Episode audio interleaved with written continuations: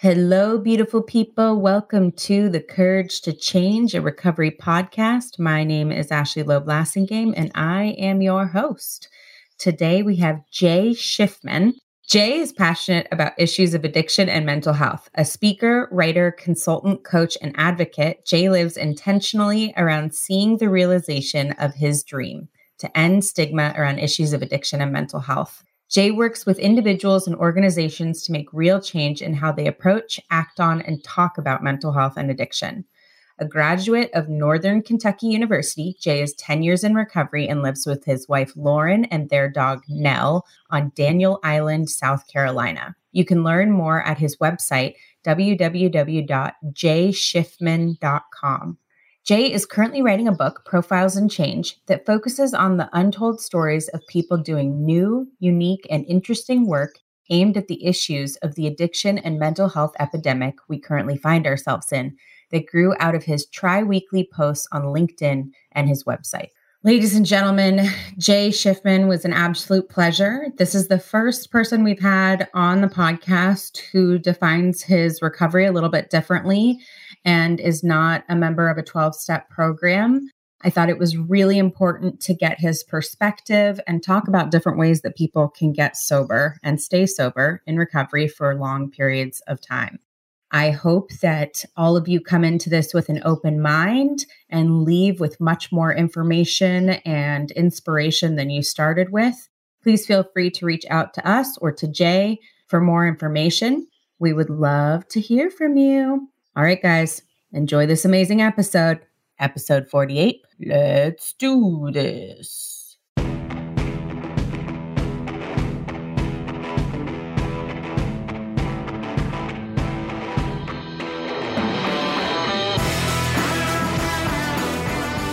Jay, where are you located right now? I live in Daniel Island, on Daniel Island, a suburb of Charleston, South Carolina. Oh God, I love Charleston.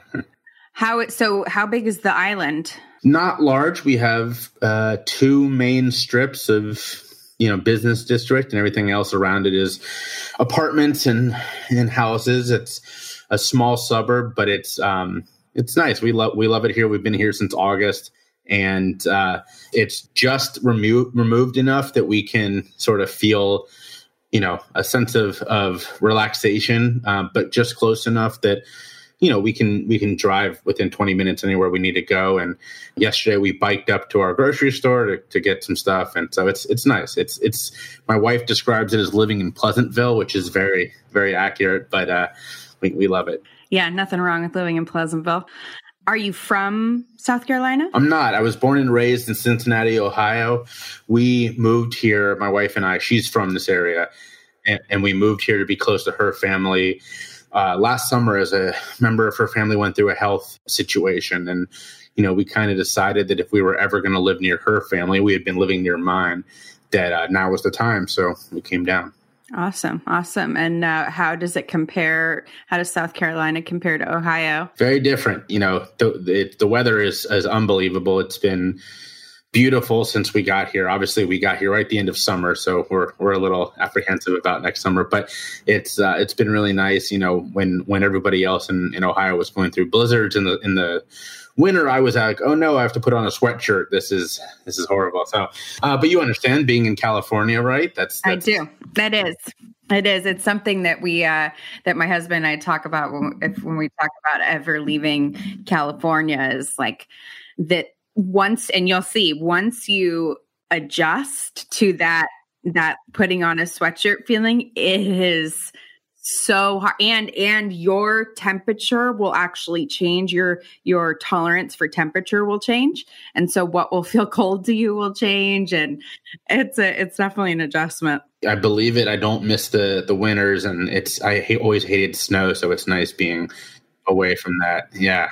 That's that's that's definitely a uh, one of those things you have to learn to love if you're going to live in a climate like that and it's true. I, I will say the one thing that has been very different for us is, you know, when I was in Cincinnati, I started this work that I do now.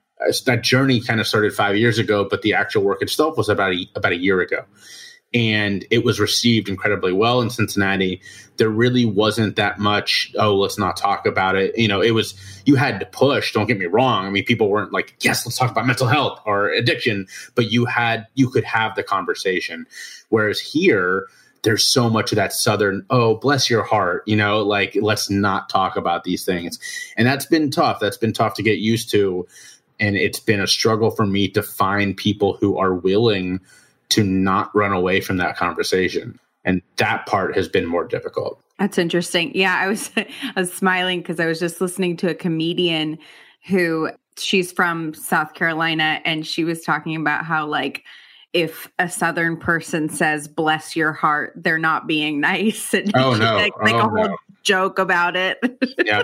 And and there is some of that in the midwest too. I actually i wrote this scathing uh, letter to the editor a couple years. Ago i used to work in politics. That was my life. And about somebody in a different part of the state who was just a horror i mean as backwards on you know beliefs as you could be. This isn't even a political thing. This is like you know things that things that gay marriage brought about. You know all that kind of horrible stuff, right? And her response to the paper was, "Oh, bless his heart." And I was like, "Oh, uh, that got under her skin." That was shots fired. Shots yeah. fired. oh my god, yeah. So I'm used to that, but but it is it is down here.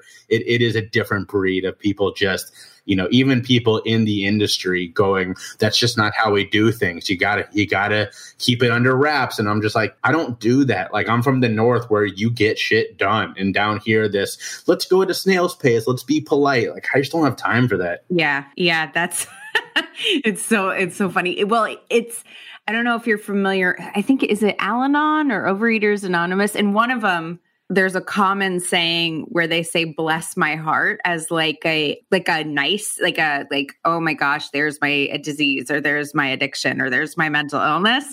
And it's supposed to be like a gentle like a gentle thing you say to yourself like oh i'm being you know okay this is who i am. And so for me, not having any, uh, my husband's from Texas, which he says is not the South, uh, which it's its own thing, right? Texas is its own thing. Uh, apparently, I'm like, no, it's the South.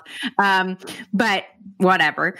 So I thought that it was like a, a kind Southern thing you say. So I'm just learning that nope. it's like, no, like it it's like a, yeah. I was, gonna, I was gonna say I'm learning it's a fuck you because yeah. I, I don't want to tell every all these women who are like, oh bless my heart. Like, yeah.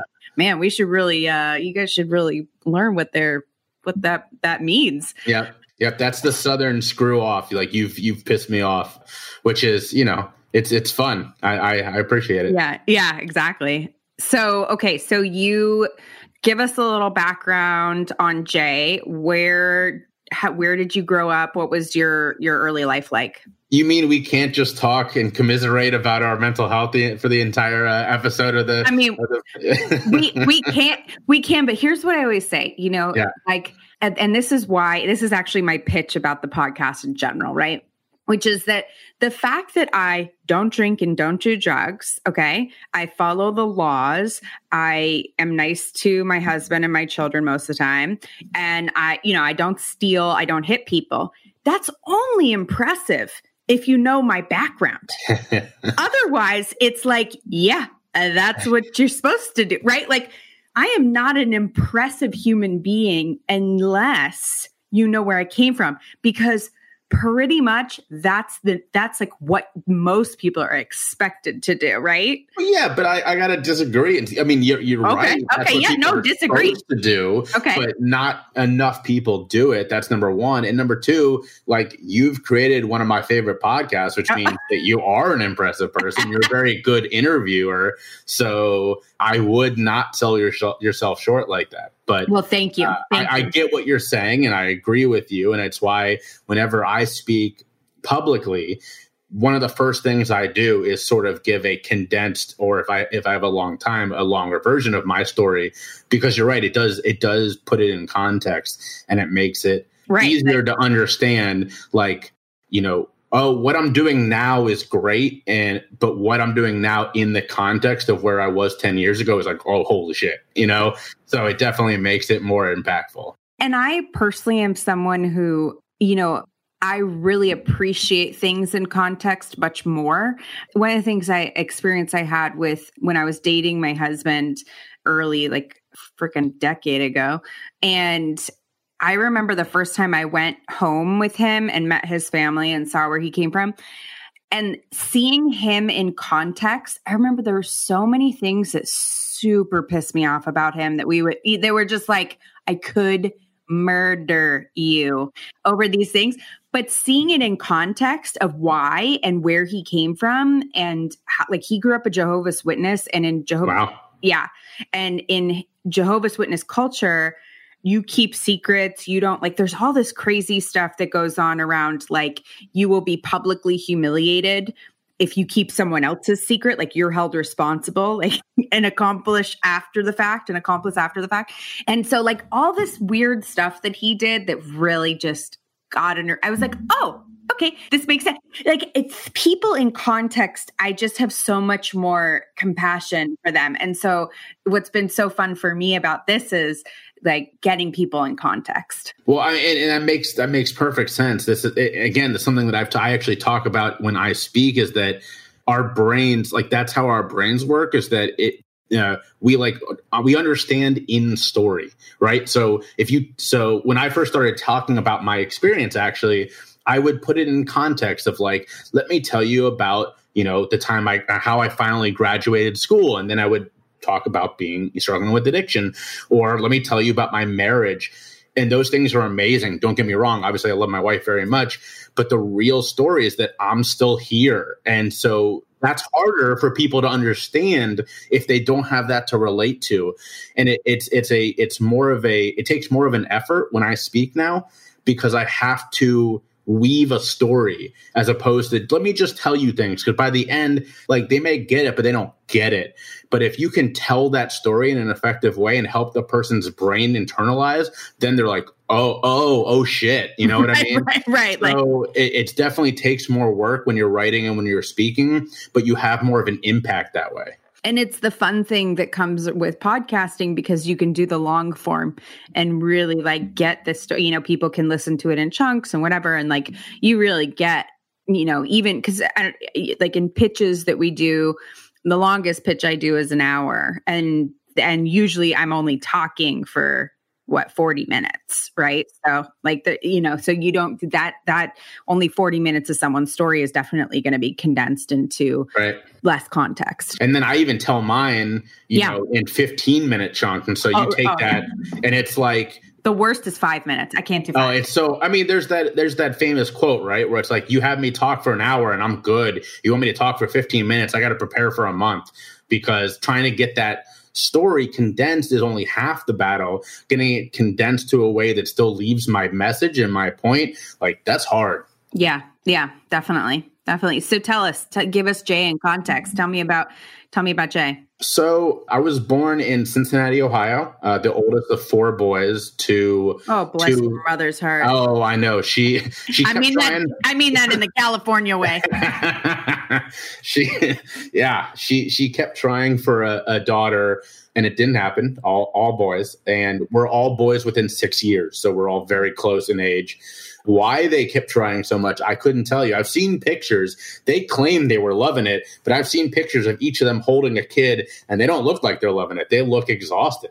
So, um, you know, they will definitely hear this. And mom and dad, I see you. I don't get it, but I see you, and it's appreciated. so, I was the oldest of, of four boys, born in 1986. So, I'm 33 now and really loving household. You know, we born and raised Jewish, so had a very community based, like tight knit family. One set of grandparents lived right down the street. You know, I had cousins that lived 10 minutes away. We were all very close uh, growing up. And you know that was it, it, was it was great like i don't remember unfortunately i don't remember a lot of my childhood you know whether it's because i erased all those memories with drugs i'm not sure or if it's just like you know time time sort of compressing some of it but but what i do remember is very happy born into privilege. My my family business goes three generations back. It's a, a pretty pretty big deal in Cincinnati, Ohio. It's a it's a business that spans five continent five continents. Six. What is it? My dad would be very disappointed. He's the executive or CEO now. He'd be very disappointed that I can't remember how many continents. uh, it's a chemical manufacturing business. The easiest way I can describe it is: Do you remember when the Share a Coke campaign came out? When everyone had their names on a Coke can, oh, yeah, bottle. Yeah, yeah, yeah. So Hewlett Packard printed those labels, but they could not, for the life of them, figure out how to get the labels, to, the, the ink to stay on the labels. And my family's business has the the product that made that work. And so uh, it's a random business, but someone's got to do it. And it's been in my family now for three generations. And so because of that, we, you know, were born into privilege and went to the finest schools in Cincinnati and went to great colleges. I, I, always, you know, was never wanting. We were not, you know, we weren't buying up the town, but we also went to great schools and we also had everything we ever wanted. So really, really privileged in that way. A lot of great friends, uh, a couple of whom are still, you know, friends to this day. When I got married a couple years ago, half of my groomsmen I had known, you know, since at least middle school. So long time. And pretty typical childhood in that respect. I was an athlete uh, was very committed to that. I was a baseball player and actually almost played in college. So that was that was important to me. But as I got older, again, this is the late '80s, mid '90s. I, like many people from my generation, were put on prescription pills for ADHD. I actually I have the stats. It's something I talk about a lot. When I uh, the year after I was born in 1987, there was like 300,000, 350,000 children that were given stimulants in effort to treat ADHD. By the time I was put on pills uh, 10 years later in, in 1997, uh, at the age of 11, that number was 2 million. I mean, this was a living, breathing experiment, this gen- my generation, and that's still going on. It I just want to drop in and say that it was mostly that it was majority boys too. Mm-hmm. Yeah, no, that's 100%. And and when I've started telling my story now as an adult, there were two guys who I, did, I didn't know this at the time had very similar stories and we all were in one class together in high school and none of us knew the other one was going through this. And so as an adult both have reached out to me like yo i had no idea and my story is very similar to yours you know? So that was sort of how i got started on this there's a lot of, of research that's been done to sort of tie that together with a lot of, of struggles with with uh, substances as adults. And you know it's because we know now that if you inundate a brain before the age of 15 before the age of 20 there's more likelihood of struggling with addiction. And here i was as an 11 year old kid being given high rates of chemicals like well no shit i'm gonna struggle with something. You know what i mean? So unfortunately for me mine was all prescribed I, uh, you know, like every other kid, I smoked weed a couple of times and I drank a couple of times, but I was so dedicated to being an athlete. Uh, I ran cross country. It was something I was very proud of. I was very good at cross country. I was a really good baseball player. These were things that were important to me. So I was, I didn't do anything in high school. I didn't smoke. I didn't drink. Like all, I experimented in middle school, but I gave it all up and I was like, I'm going to dedicate myself to being an athlete. But the problem was here I was being given things that were 10 times higher by you know someone being prescribed uh, all being prescribed to me right on a regular what, basis exactly than anything you know i could have smoked weed once a week and it wouldn't have done nearly right. any damage to me right. like this was doing you know right. so when i was in my mid-teens i'd been on adhd medication for four or so years my therapist who i now have been seeing for about half a decade great guy I thought um, I I you know really developed a close relationship with him. He was cool. He was a really well known therapist in Cincinnati, Ohio. He he still is very community active. He said I was showing signs of a mood disorder, and you know, in your teens is when some of that stuff can come up, and you know, we didn't question it. We said, okay, and let's we'll, we'll keep an eye on that. So I didn't really push back on the medication thing. I got off it for a couple weeks in high school because I didn't, you know, I didn't want to be on medication anymore. And it didn't have that much effect on me, but it had enough that sort of my inability to focus. I was that typical class clown. I was the guy who was more, you know, I- interested in making people laugh and doing really well in school. And so when those things started to override my grades and all that, I got back on medication like two weeks later. But by my late high school, he was really saying, you know, you should be we should be talking about this this mood disorder issue. And I had had some struggles with depression when I was younger. I still do. Struggles with anxiety when I was younger, still to much, much lesser extent, but I still did. I struggled with a little bit of OCD. And so these things were very minor, but they were blossoming. And, you know, there was never, or at least I don't remember there ever being a discussion like, is it possible that these drugs are making these things worse? Right.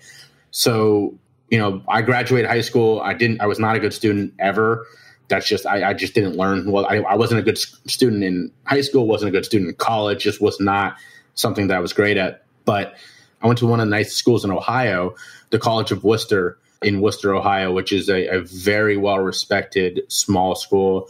And by this time, I was being prescribed pills for these various issues as well. So not only was I on ADHD medication, but I was also being prescribed things for anxiety, for, you know, being prescribed pills for what you know he believed was this mood disorder.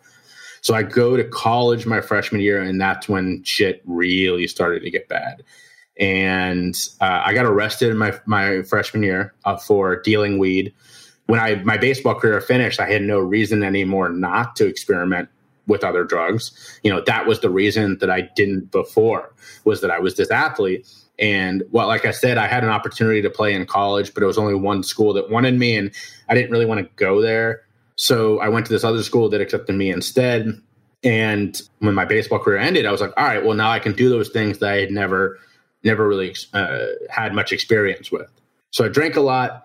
You know, I was a typical idiot college kid. I was drinking a lot. I was smoking a lot, trying other drugs as well but all this time i'm on you know my base level is already a lot higher than everybody that i'm hanging out with because i'm on multiple medications as well so you know call freshman year did not go great. I had a lot of good friends and you know all that was good. But like i said i got arrested for dealing. My roommate and i were, were dealing together like a lot of weed.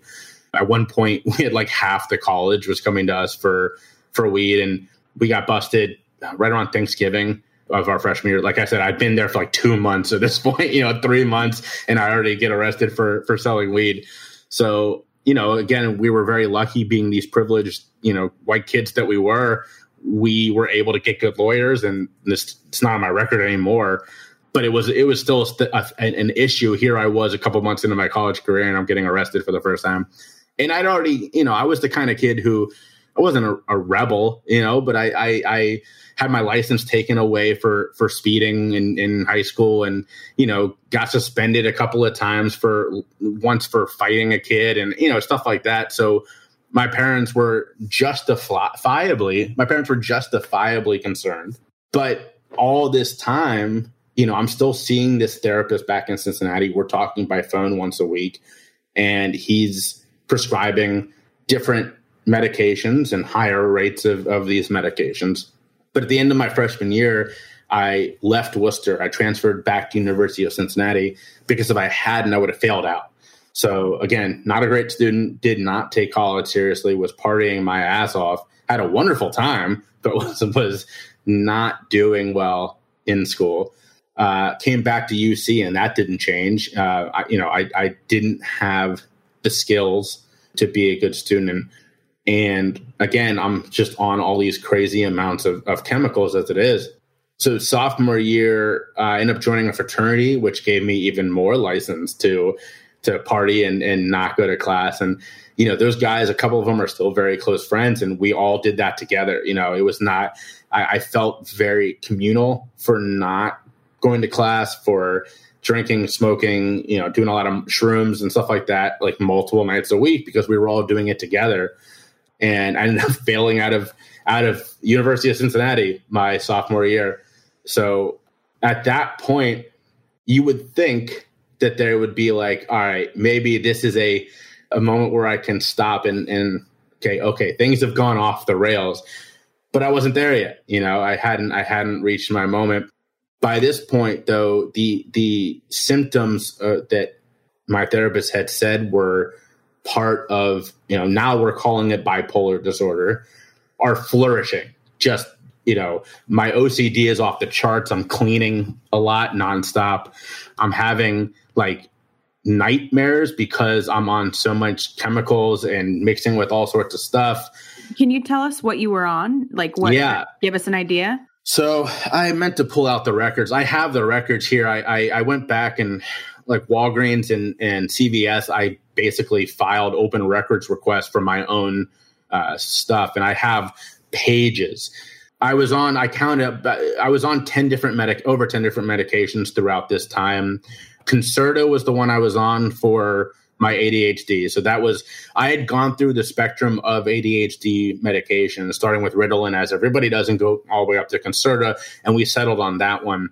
By my late, by my early 20s, I'm also taking Abilify. I'm taking uh, Klonopin, which was my real, like, that's the one that I really had a problem with. What were you taking that for? What did they say that what did it what did when they were like you should be on Klonopin for X? What it what yeah. So the Klonopin was for the anxiety. anxiety. Okay. And then there was, you know, things like Ambilify and a couple others that were the mood stabilizers. When I was, uh, um, you know, later I was put on lithium and other even more high power. But at my worst, I was on, uh, I think I was prescribed, it was either five or six different chemicals at one time and 1,300 milligrams a day of chemicals that were prescribed to me. And then I was abusing every single one of those on top of the prescriptions. I was, I went from when I was 11 and was first put on Ritalin, having to hide uh, my, my Ritalin in a banana to swallow because I, my throat was like, no, we're not going to do that. To by the time I'm 21, 22, I'm popping handfuls of Klonopin without water. You know, I tell people that if you've seen the, sh- the, the, show House, the way Dr. House takes his, his Vicodin, that was me on Klonopin. It was so bad at this point. I'm 21. I went to Israel with my fraternity brothers. We were the Jewish fraternity, so we all went on our birthright together, uh, which is the trip that uh, that young Jews get the opportunity to take. In in this was let's see, that would have been I was 21, that would be 2007. So we all went on together, and I got stopped by security going through New York and JFK because I'm carrying a backpack that uh, had Bob Marley's face on it. There's pictures of this on, on Facebook. And the only thing in the backpack is canisters of pills, just nothing else, just pill canisters. And they pulled me out and they said, "This, there's no way you're not a dealer. like, who does this? You know?"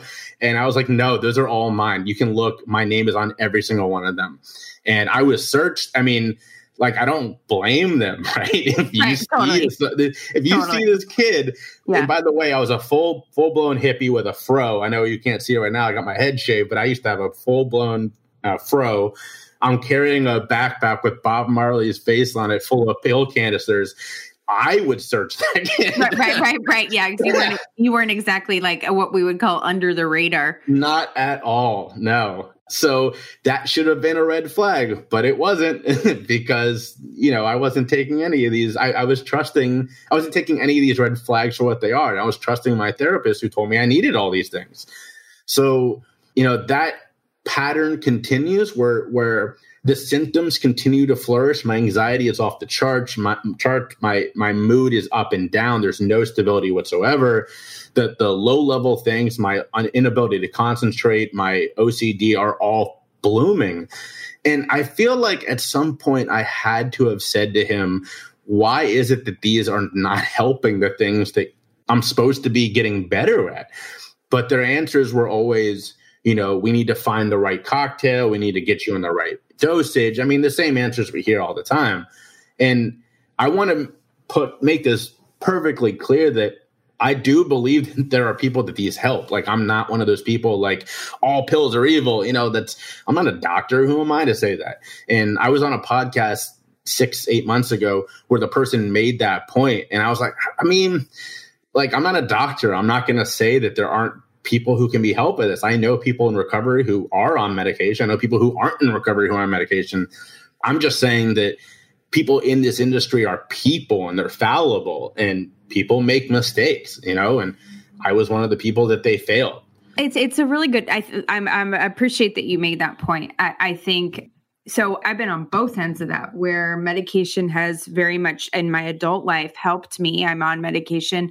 It's helped me tremendously. It helps me tremendously. And I was you too. You and I were born the same year, so we went through that same you know similar thing. I wasn't the boy that they had to calm down so he could sit through class, but I was definitely the like, oh, do you have a mood disorder? Oh, do you have this? Oh, do you have, you know, whatever. And and through my teens, I mean, I would I, I have been put on and and diagnosed with every like I like you pulled up all the records of everything I've ever taken. It's alarming. And and here's one of the reasons why. Because there is no way to say, okay, take this blood test, or we're going to do this, you know, chemical testing and see what there are i should say there are ways but it's not used. So there's basically what you do is you come in and you say i have these symptoms and they go hmm right. I, I, think this sounds good right? That whatever's top of mind. And i have been to so many psychiatrists who i know because you and i probably both now have a you know basically could probably be pharmacists um, and and you know people call me and ask me about medication. I'm like you do realize every advice i'm going to give you is not i'm not a pharmacist but and then i drop into like but if you ask yeah. me and the amazing you know they would it's just kind of a like okay we're going to drop it five milligrams. Okay we're going to increase you know it's a it's a total right. it's a total chemical experiment like you said and it's happening for me the, that chemical experiment like with you happened when i was very young. For me more as a teenager than than when you were you know a little kid. But there's an article that i think um, if people are interested that really relates to what you're talking about and it's called the drugging of the american boy. And as you said there is absolutely a population out there where these drugs really help people. I mean, I know border uh, bipolar people where this is just, I mean, they come off their meds, they're different people. However, we have started this, and there's so much literature on this. I encourage anyone interested. If people are interested in more information about it, feel free to email me. There's so much literature out there about about what happened with you, Jay, and it's it's about making little boys in particular, but making children docile enough to be educated in large classrooms sitting um, being taught by lecture. And that it has because our schools are set up in that way which is a industrial revolution you know the way that, that was taught and and it has led to kids who cannot sit through that or you know don't have the personality to sit there listen absorb that way are medicated. And that's that i mean that is what you're talking about. That is what happened to you through and through. And then whatever symptoms and side effects you had as a result of the original whatever that original symptom that was med- you were medicated for right? You know anxiety is also a side effect of ritalin and of amphetamines in a 10 year old boy. So right so you start off this this chain reaction. And that i mean that's really what it sounds like is a huge part of what happened for you Oh, totally. And, and I'm really glad you make that point. I, I had, it's funny, I had that very conversation with a friend probably uh, six or so months ago where we were having lunch and he told me that his son, who is seven, they had recommended that they put him on on Ritalin, and he said, "I wanted to ask you because this sounds like your experience." I said, "Yeah, I was 11. Your son is seven you know, look, I'm not a doctor. I have no idea. I can just tell you what happened to me. And I personally, if I had a child today, would not put them on medication because I lived through it and I know how badly it screwed up my brain. And I completely agree with you. It, it's, it's unfortunate that we are unwilling to challenge some conventional beliefs on education and instead would rather tinker with humans. Now, look, again, I've not spent decades studying the American education system. I can't tell you what needs to change. I can tell you one of those can be tinkered with safely. The other one is literal human beings. Why we went that route, couldn't tell you because it's easier than changing an entire system and and you know and you can blame it on that individual. And i mean so many reasons. There's a there's a wonderful book called creative schools. And i highly if you have a child you're listening to this and this is what you're going through I highly recommend checking it out because there are a lot of options for kids who can't sit through a lecture at seven years old. And I, I too, I have a, a dear friend of mine who I love so much who, whose son, they got him into this amazing school and, you know, struggling sitting still. And they're like, look, you either put him on medication or he can't go to school here. And that's the, you know, I mean, I totally get it. Like, it's not a judgment. I understand. And I, am sure that there are a group of children who really do benefit and need it. So it's a it's not a black and white decision, but your story is a cautionary tale, right? Which is like are we looking at all the components? Are we look is this the best school? Is are they are they meeting Jay where Jay needs to be met? Is, is you know, it, it's not like you weren't getting enough exercise. You were, you know, the, are we engaging Jay? Is Jay super bored in college and want, you know, like, I mean, what are you supposed to do if you are super bored in college? Everyone is partying and drinking and you're in a frat or you know what I mean? Like what what are you supposed to do? What if you if you don't have any drive, you're you're like we really just don't address these things and then you add in the fuel to that fire and you know we have jay at 23 cleaning whatever you were cleaning. well, and and you make an excellent point that it, two things. One, we deal in black and white too often in situations that are nothing but shades of gray and and i mean that both for this what we're talking about the education system and also that's how i approach being in recovery and uh, when it comes to helping people enter recovery we say either you do this or you do that there's nothing else and it's like in reality maybe 3% is positive, you know, black, 3 or 2% is white and everything else is shades of gray. We don't have an answer for 99.9% of the things that we have in our life. There is not an ironclad answer. And yet, our brains and the way we approach things are black and white, either this or that. And we need to do more of that shades of gray thinking. And that was number one. And number two is just having these conversations, like you were saying, to address some of this beforehand. If I had known, you know, that I had mental health issues that ran in my family. Maybe we approach this situation different with when 14 year old Jay is getting a diagnosis of a mood disorder. Maybe we don't. Maybe we get a second opinion. Maybe we don't. But we didn't talk about these things. I don't blame my parents whatsoever for any of this that they the path they followed. I would have probably done the same thing.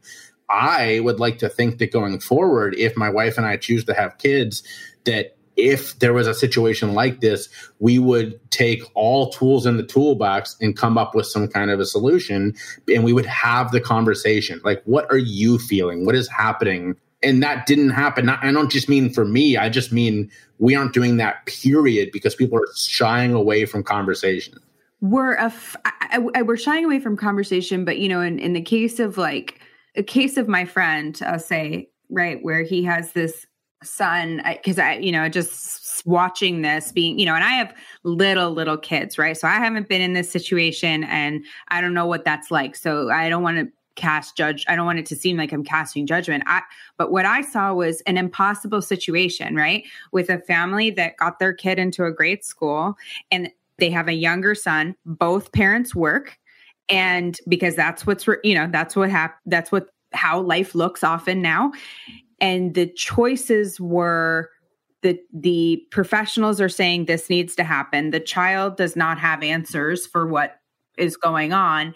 And the alternative is to what? Like go to find some really innovative school that's not nearby you know like the the the turn like none of it is these are horrendously difficult complicated choices. And and the reason for that is that it's easier in general for everyone to just sedate or you know our version of sedate i, I hate to say sedate with amphetamines but you know so it, it's easier for us to put a band-aid on that one thing as opposed to be really proactive about it and upend everyone's lives right, right. and yep. and i think that's the scary part right that's the the scary part is like these parents are being put in impossible situations and there aren't that many resources. And so we're asking people to go hunting for them. And this is the accepted method. And I just, right. I think that you're, and I love, love, love that you're talking about gray areas. So I want to say this too on this podcast. Because I am a member of Alcoholics Anonymous and 12 step programs, right? We hear a lot of those people.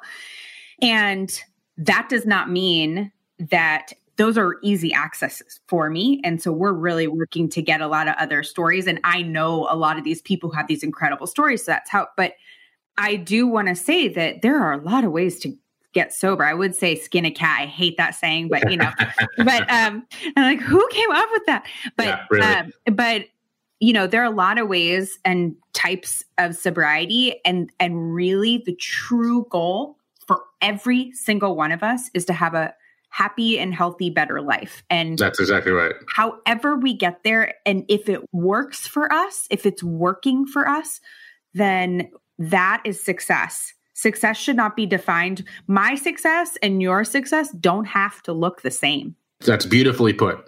So tell us, tell me about because I know you, so you thirteen hundred milligrams, Bob Marley. You're going on birthright. You're, Mhm. you're you're seeing the holy holy land. Uh, So I- I want to say I was just actually over the weekend I was catching up on some of the last couple episodes, and you had a quote in one of the last episodes where you said that you know there's this line, and I guess it's AA, but uh, about you know I wouldn't trade my my worst day in recovery for my best day using, and how much bullshit that is. And I want to say you said that, and I was sitting on my couch howling because I was like, thank you. Thank you for saying that because that is so much bullshit. Like, don't get me wrong, the lowest of my lows when I was when I was using are just like I never want to go anywhere close to that again. But the highest of my highs were incredible. So Incredible. whoever said that is just wrong. out- outright wrong. Outright wrong. I don't know. Whoever said that was not using. I a hundred percent. Or they They- weren't. They weren't like. What are you in recovery from? Because you clearly weren't having fun at all when you were doing it. If that's your line. Maybe they just like did not figure out how to mm, like they they always overshot the mark, so it was Exactly. always like a vomiting situation. I, I don't know. They someone they asked. There's a lot of people with a lot of experience in this area. I'm not sure how they got that, but I do. I can tell when I heard that, I was like, on what planet would I not trade A hundred my worst day in recovery for my best? Like Yeah. those two things are not but but and like i you know talked about was like but we're talking about what i would trade like do, would i trade my life Right, right. No, 100%. And that definitely needs to be clarified. Neither one of us is recommending right now yeah yeah yeah you go Yeah. back to using. Well, no, that- no, no, no, yeah no. no no but the, you know those trades aren't aren't really no 100%. no one's offered to trade me those things so so uh, you know when that does happen i'll let you know how it goes but yeah i mean you to say and i think this is where the dare program really you know screwed the pooch for another horrible saying which is you know to not address the fact that drugs and alcohol are a lot of fun Mhm. 100%. we are jumping the shark on that Yeah, right definitely. like that's that's stupid and that's not true and to say like oh the first time you try cocaine you're going to overdose and die and and it's going to be a horrible experience like no dude you're going to think you saw god let's Uh-huh. just be, let's just be honest let's just tell You know, I'm so glad you say that because I was just I was being interviewed like two weeks ago for this parent. Uh, It was like a magazine or something, and I said this, and the person looked at me. He's like, "I can't write that." And I was like, "But you should. You should talk about how we have to have honest conversations with kids. Yes, you are going to have some really horrible moments if you abuse drugs or alcohol. You're also going to have some amazing moments. Let's talk about how to do this safely. We know you're going to experiment, right? We know kids are going to experiment. It's the same thing with sex. It's like telling them, well, if you show them a condom, they're going to want to have sex. Hell no. They're going to have sex anyways. Maybe we can convince them to do it safely. It's it's the same thing. show them a condom they're not never mind but no the, i think if you tell children a lie about about drugs right you tell them it's not fun it's horrible all drug dealers look like this all you know whatever whatever you tell them right and then they try it because they're going to and it's a lot of fun Yeah. you Oh, gonna you're a liar 100%. you're No a liar now no I- credibility none None. None so so and and we see that you had again someone on recently who talked about his only experience with alcohol was he knew that mommy drank it and he wasn't allowed. Of course you're going to try it when you get older. Like Right. if you tell them honestly yes if used correctly alcohol is incredible but if used it incorrectly let's talk about what happens. That is a much more informed child than just don't do this but also turn your a blind eye when mom drinks you know three glasses of wine a night. Right. So we have to have these conversations and we can't just shy. This goes back to what you and I first started talking about the oh, bless your heart. Well, yeah, you may feel better if you don't have these conversations, but your kid has a much higher chance of using. Right, right. So, well, and that's and that's sometimes you know what I am sure you talk about this too, which is like, okay, so here are your options.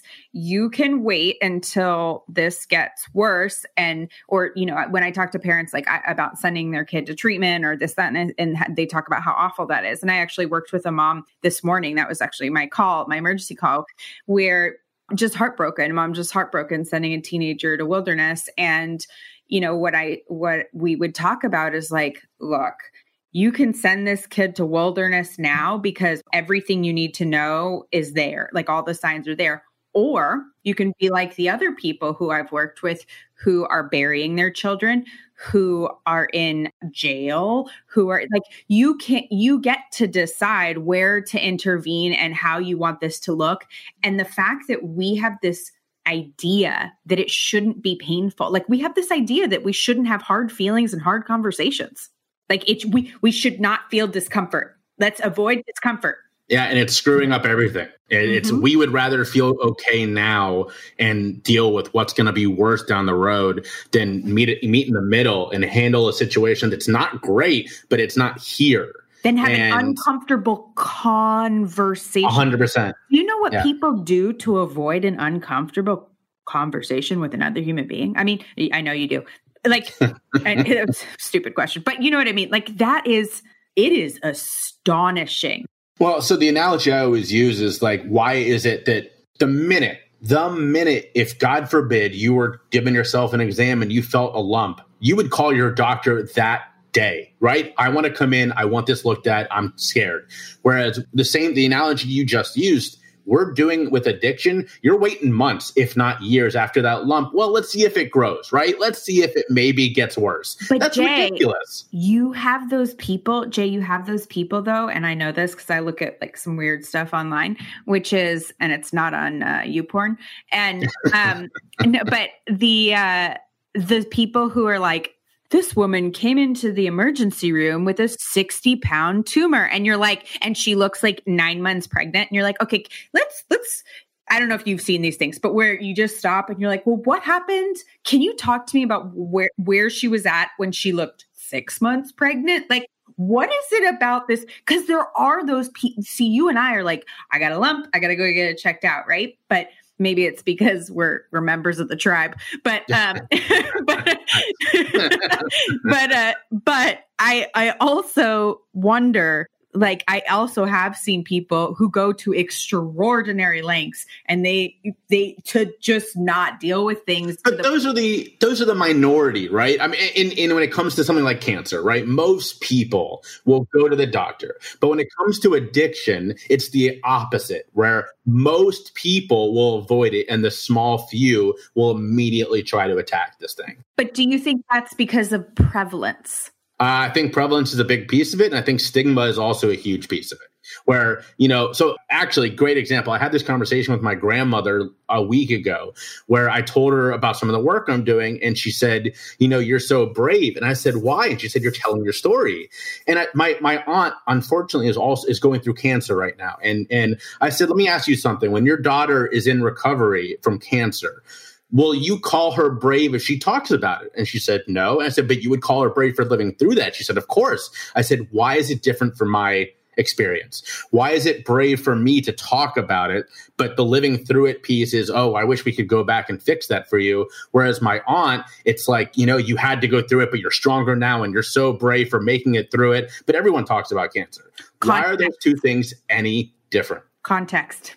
That's what I'm saying. It shouldn't be, though. Yeah. It should be the same thing, but we're treating those two things like night and day. Because people do not this uh, this is my opinion. Uh, people do not see the correlation between cancer and and addiction and in that in that with cancer, let's just say we'll count out the ones where like there's just this is just a crazy situation. But with cancer, a lot of the behaviors that people engage in that are normal behaviors, like, I don't know, using tinfoil in, you know, bake to bake something, you know, whatever, like things that we do on a regular basis, whether that's we smoke or we're exposed to things, those things cause cancer, right? But because there's like norms around that and you're not actively participating and you're not like it doesn't we don't see it the same way. So cancer is something that happens to you, whereas mental health is something you do or engage. 100%. And so 100%. those two things, that's why we can't make that connection. And what people don't understand is that when you get to that place, you're using against your will. Oh, 100%. Yeah. And, and that's exactly, I'm so glad you said that's exactly what I try to t- teach people. There is, at that point, right? We're not talking about the kid who's smoking a blunt for the first time or even the person who does this once or, you know, twice a month.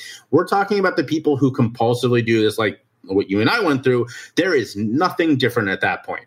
Right? It is the same thing, but people can't conceptualize that. And again, I don't blame them. That's not how our brains work. You have to understand something. Well, it sounds But- crazy too. Yeah, right. Until you've experienced it, you're like, what do you mean you what do you mean you can't not do this thing? I'm like, well, you know how you put know how if you're starving and then you put yourself in a kitchen, you know, like it, I mean, but it's like that, right? It's this and it's and it's in the same part of the brain, which is you're saying, well, I'm not going to eat food. I'm not going to eat food. And then there's, you know, there's food around and you're trying to starve yourself and it's not working. Like you are, even if you, your will has decided, look, I'm not going to eat because that's just not what I'm going to do.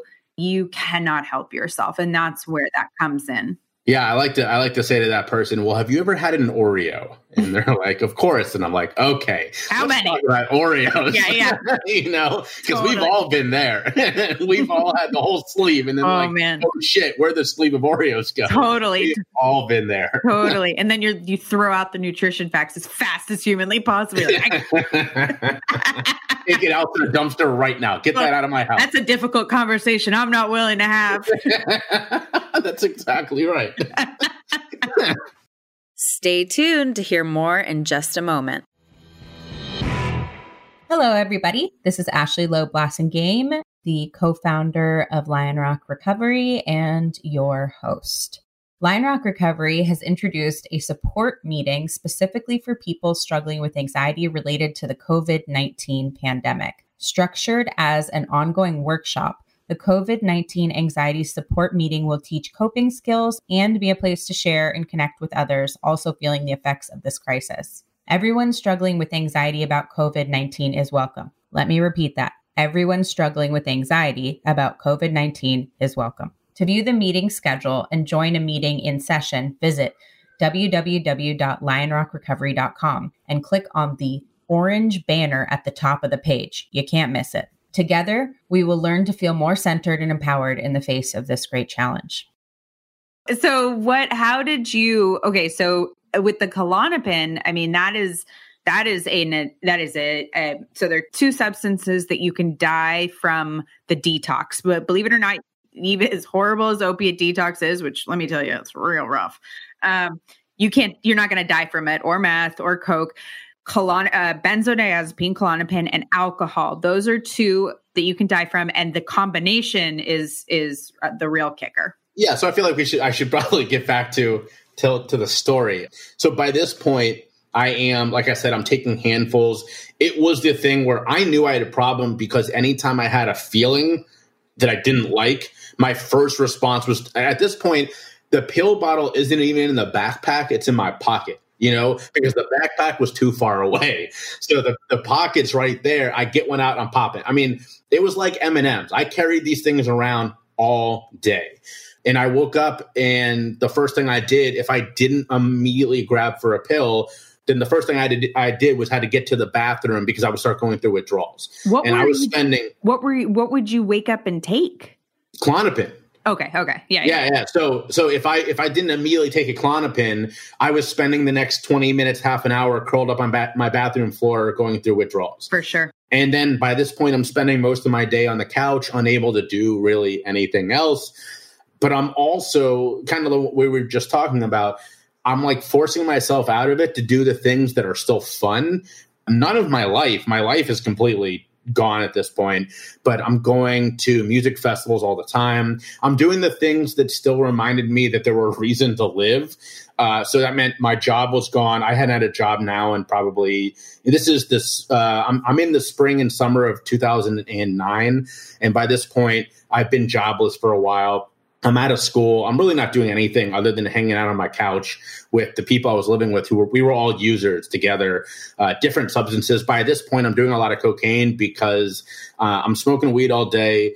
I'm uh, on all the medications. I'm abusing every one of them. And when you're on that level of drugs, what's going to cut through that besides cocaine? I mean, if I wanted to do something, if I wanted to raise my awareness to a different level, cocaine was it. Like that was all I had left me. So I'm doing a good amount of cocaine and I'm, I'm going to music festivals and I had some some great experiences, but some bad experiences. Kind of like what we were saying, some of my most amazing stories are from that period where it's like, how do you square that circle when I am just in an awful place and I'm also having some of the greatest fun of my life? It's tough. I mean, it's tough to explain that to, to people who don't understand.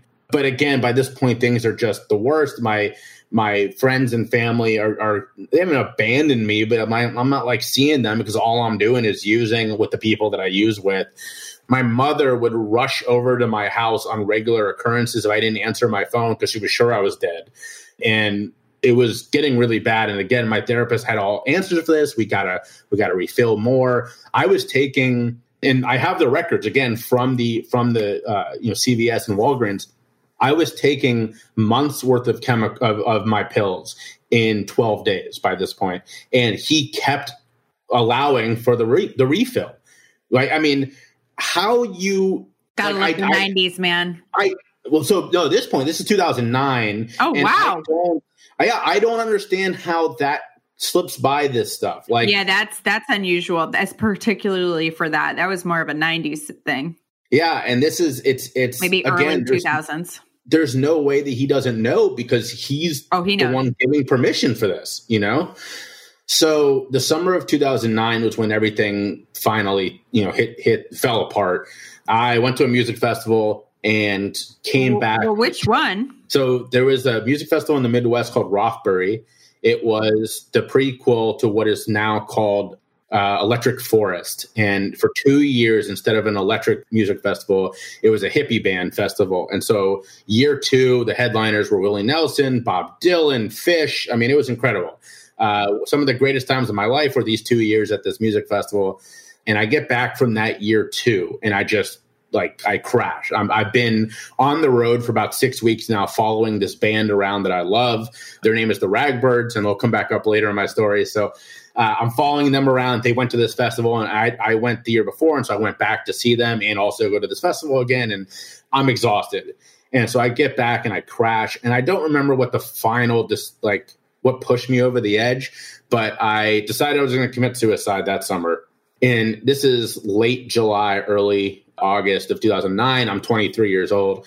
And so I dump out a lethal dosage of my pills, or what I think will, will be, on my computer. And I call a friend and I tell her, like, I'm going to kill myself. And she keeps talking to me.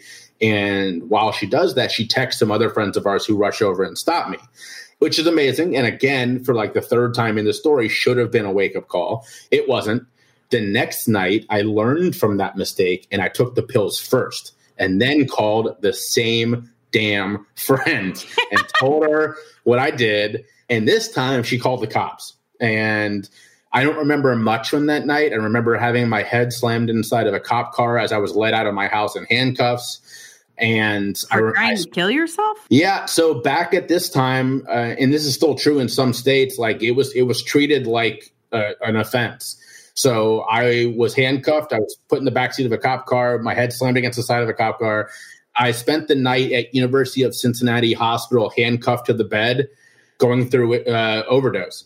And you know, I would kind of become lucid every couple of hours, and I remember very little. My my aunt, who's a therapist, was called. My parents were out of town, and so they called her, and she sat by my bed all night and basically was just making sure that I didn't die. I mean, that was that that night. Their only goal was to make sure I was still alive the next day. Yeah. So I was kind of in and out that night. But when I finally came to, my first memory is late the next day, and I'm sitting in the intake room of an inpatient care center in Cincinnati, in, in a suburb of Cincinnati.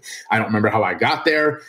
I don't remember anything else except coming to, and it's like a moment from a movie where they zoom in and it was all of a sudden I was there and I looked around and I'm like, where the fuck am I? What's happening? I thought I, I died. Like I, I, you know, I tried to kill myself and uh, I'm in this place. I'm being signed in by someone. I don't remember. And I end up spending the next three weeks there across two different units at this intake, at this uh, lockdown center in Cincinnati. And you know, I knew other people in the ward, one of whom was like on the party scene with me. She she and I were friends. And so, you know, I get there two days later, she comes in and she's like, What are you doing here? I'm like, What are you doing here? You know, and so like it wasn't horrible, but it was also, you know, here I was at 23 and I'm in a lockdown unit because I tried to kill myself. And, you know, I have like weird memories of of that time. I, I, had a journal that I have not been able to bring myself to read because it's some pretty scary shit. and I'm, you know, I, there were some people that I, I knew, like I said, and I I kind of got along. And two of my grandparents came to visit almost every day and and try to keep my spirits up. And you know, it was it was challenging, but I wasn't I wasn't rock bottom, even though I just tried to kill myself and all this. So I get out of there on the promise that I'm going to get sent away to this like long term care facility. I don't want to go. I make that very clear that I don't think I need to go to this place. But again, I don't blame my parents if you have a trained, well respected therapist saying he needs to go to this place. And then you have your son who's just, you know, out of it completely saying, I don't need to go. Which one are you going to believe? So I get released from this in you know, lockdown unit, sent to my parents' custody for a couple of weeks, and then sent to this this lockdown or this um long term care unit in Massachusetts, in Stockbridge, Massachusetts, called Austin Riggs. It's a very well respected, well known place for on the East Coast and a little bit on the Midwest. I was one of the farthest away. There was like one other person from Arizona yeah. who was there, but everybody else was was East Coast. Yeah, Stockton uh, small town. Very small. In fact, it's the hometown of oh shoot, I'm drawing a blank on the on the artist. Saturday night, what's the traditional Americana Norman Rockwell. Stockbridge is the hometown Norman Rockwell, and it looks just like his Oh yeah, name. oh so yeah. It's, it's in the. Berkshire, so it's hundred percent. So I get sent there, and like my grandmother, who is my rock, she drove me there from Cincinnati. So oh, wow. we made a trip out of it. We went to Niagara Falls. We went to the Rock and Roll Hall of Fame in Cleveland. We went to the Baseball Hall of Fame in Cooperstown, New York. We made this whole trip. It was kind of like a goodbye, right? I mean, we had no idea how long I was going to be there. So I moved in there on October 1st or 2nd, something like that, of 2009. And right away, I was like, oh shit, like this is, this is like real, you know? There were people there with every person I met there was incredible in their own way. There were people there with some severe uh, struggles with mental health. There were people there who were struggling with very dire cases of substance use disorder. And very quickly, I started to go, you know, those people struggling with addiction like that looks a little more like what i'm going through. And and the people that were uh, had bipolar or other similar issues issues of mental health what i was supposed to be going through was not that similar. And i started to like struggle with that you know? And the, the place was was rough. It was i've described it in writing since as that it like you like smelled like death. I mean like it was it was dark all the time no matter how many lights were on it was just dark. It's one of those places that makes you believe in ghosts. You like walk in and you're like oh this place is fucking haunted. Like immediately. Like you can feel it. And it's like what's so hard about it is like i laugh about it now but at the time oh yeah. It's not funny. incredibly oppressive and four people died while I was there, you know? And this is a beautiful place that's costing tens of thousands of dollars for me to be there. And people were killing themselves. People were, one person OD'd while I was there. It was scary.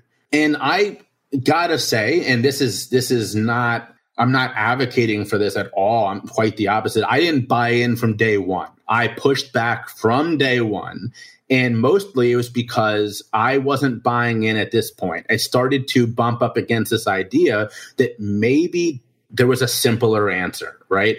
Maybe there was a way for me to square this circle, and it was that I didn't have these issues. Now, have I struggled with issues of depression and anxiety? Uh, of course, but maybe my label didn't fit so well. And that was my initial struggle against this this this place and they also they, they they practice some things that I don't I don't love now. Perfect example is if you've seen the movie One Flew Over the Cuckoo's Nest, where they sit around in a circle. I don't remember if it was in the movie or just in the book, but where they sit around and they point out flaws in one person and they make them own up to it. Like that should happen at this place. Yeah, and you had to do it, and if you refused. You became the target. That's that's yep. They did that at my place in Utah, and it was like it was either you or them, so it was them. Yeah, and so here's the thing is that I never I never went that route and I always pushed back and one day I ended up getting into like we were this close to fighting with one of the people, not because they were saying something about me, but because they were being so harsh about this random girl I wasn't even friends with. But I was like, and we're done. And I lost it. And we were nose to nose. And the four things you couldn't do at this place there was no sex, no violence, no drugs, and no alcohol. And so one one punch and you're gone. And I'm nose to nose with this guy, like ready to get kicked out because I could not abide by that shit. I was so disturbed watching people tear each other apart in the name yep. of quote unquote therapy. Yep. Like that was my pushback the entire time was I was going, if I'm supposed to buy into this, I'm not willing to be that person. So and there were other ways too. You know, I, I, had my first therapist and I didn't see eye to eye, so I switched to a second one who I liked. But you know, he practiced the form of therapy where you would sit there in silence until one of you spoke, and that shit bothered me because some days I needed him to be the one, and you know, we would have entire sessions of me just sitting there in silence. And then the final straw there was I became really close friends with this girl. You know, nothing beyond friendship. We just we got there right around the same time, and you know, she she had a pretty severe case of bipolar disorder, but we sort of developed like a kind of a brother sister thing. We were both from very far away. Neither one of us had family close by, whatever. And so, okay, so about two months in was when Robin Williams did his last stand up special. And Robin Williams, as you know, is a hero to those of us in the mental health and addiction community because of his struggles. And so she and I co led this group that night where we all got together and watched his, we didn't know at the time was his last stand up special. And then we like led a group discussion afterwards and it was wonderful. And like that was kind of, you know, sh- that was how close she and I were. And then a couple weeks after that was around Christmas time and we went shopping. There was a Walmart or a Target, I don't remember, we went to a couple towns over from Stockbridge and I had a car by this point. My parents had sent up my car. And uh, we drove and went shopping. And we always walked around together. We bought stuff, we whatever. And that day she was like, don't walk around with me. And I was like, okay. Like that was weird, but I thought maybe you're gonna buy me presents, you know? like I was I didn't take it to to a, I didn't take offense to it. I was just like, that's kind of weird. So then we check out and she won't show me a single thing she's bought. And so I'm like, okay, this is this is weird. Uh, we get back to the, the the center and she goes up to her room and you know at, we were one room apart but i had recently moved to the james taylor room. By the way james taylor stayed in austin riggs when he was going through his stuff. And uh, he actually wrote the song rockabye sweet baby james. There's a verse about leaving the rig where he says you know the first of december was covered with snow so was the turnpike from stockbridge to boston. He's writing about leaving uh, uh, Austin Riggs. Anyway, I can't hear that song without crying because it's like that's my experience. His last line is with 10 miles behind me and 10,000 more to go, which is like wink, wink, I'm in recovery. Uh, so I definitely identify with that song. But anyway, I'm in the James Taylor room and she's still across the hall. And I go down for dinner and I she doesn't show up. And so after dinner, I went up to her room and I knocked on the door and I was like, hey, you know what's going on and she won't let me in and i'm like all right something something's going on here. So i sat down and started talking to her and uh, it took three hours it took an hour for me to get her to open the door then it took another hour for for me to get let her for me to get her to let me to come sit with her on the bed and by the end of the third hour she admitted that she was going to kill herself that night. She never told me what she had bought to make that possible that day. I you know didn't really want to know that night. But by the by the end of the fourth hour or so, she had she was okay with me taking her by the hand to the nurse's station where she told them and was taken away to the local lockdown unit, which is what happened if you were going to kill yourself or if you tried. And that was the night I decided to leave. I said, you know, if I hadn't known her the way I did, this place that was supposed to be saving all of us would have let her die and she would have been the fifth person while I was there. And this was a, a girl who was, you know, one of the most wonderful, smiling people, you know, how a lot of people with bipolar are, just a perfectly wonderful person. And she would have been dead. And the next day I, I, I was like, all right, I'm to get out of here. So the only person that would take me in at that point was my grandmother, who my, my parents were like, nope, if you're leaving against your will, we're not going to take you in luckily, even even though I was taken there against my will, I wasn't there. I wasn't committed, yeah. so I was allowed to check myself out. So my grandmother said, "All right, come on, come to Arizona," where she was living in a town called Cornville, uh, outside of of uh, what's it called? Thank you. Wow, you you you're on your geography. I live. I've I've been. I've lived in both places. Nice. Well, yeah. So I was going to Cornville, and uh, I set out the next day. Uh, I set out a couple days later on. I checked myself out on December 31st of 2009. Spent the that night living on a friend's couch, a friend who had moved from in the center to a, a day unit. Uh, I she let me stay with her that night, and then sent me off to stay with another friend of ours who had checked herself out two weeks before, living in New York. So I'm driving to New York from Stockbridge, and uh, I get over the bridge in New York City, and immediately I'm T-boned by a cab, like right oh away. And so the thing is that like for the normal person, that's like, well, shit, that sucks, but give yeah. me a couple days, I'll get it fixed. Right.